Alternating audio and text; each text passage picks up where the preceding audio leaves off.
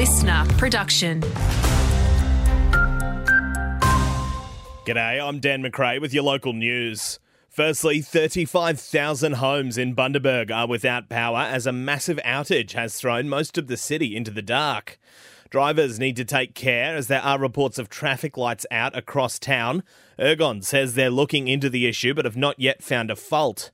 The member for Bundaberg, Tom Smith, says on social media the fault's coming from the Bundaberg West substation. There is no timeline for switching the power back on at this stage. To other news now, and the federal government's latest investment in women's health will go a long way to help patients living with endometriosis. Three advocacy agencies will share in more than two million dollars to support patients.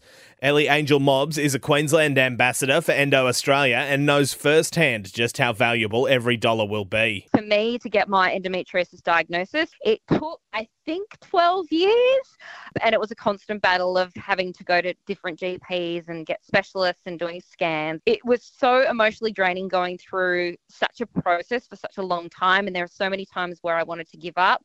Models still can't agree on what will happen if a cyclone forms in the Coral Sea over the weekend, showing possible impacts anywhere from Townsville to Bundaberg.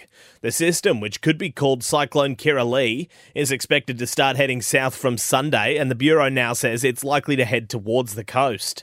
B O M spokesperson Daniel Hayes says right now there's still quite a bit of uncertainty. Do have upper-level systems across the Australian region that uh, will be in some sort of competition somewhat as far as which will be the most dominant to provide the steering to that system. And finally, the weird and wonderful sounds of what lurks beneath may get Queensland's coral populations on the road to recovery. Researchers have discovered noises made by marine wildlife could actually bring ailing coral back to life. The Institute of Marine Science study is using sound to lure little fish back to dead parts of the reef.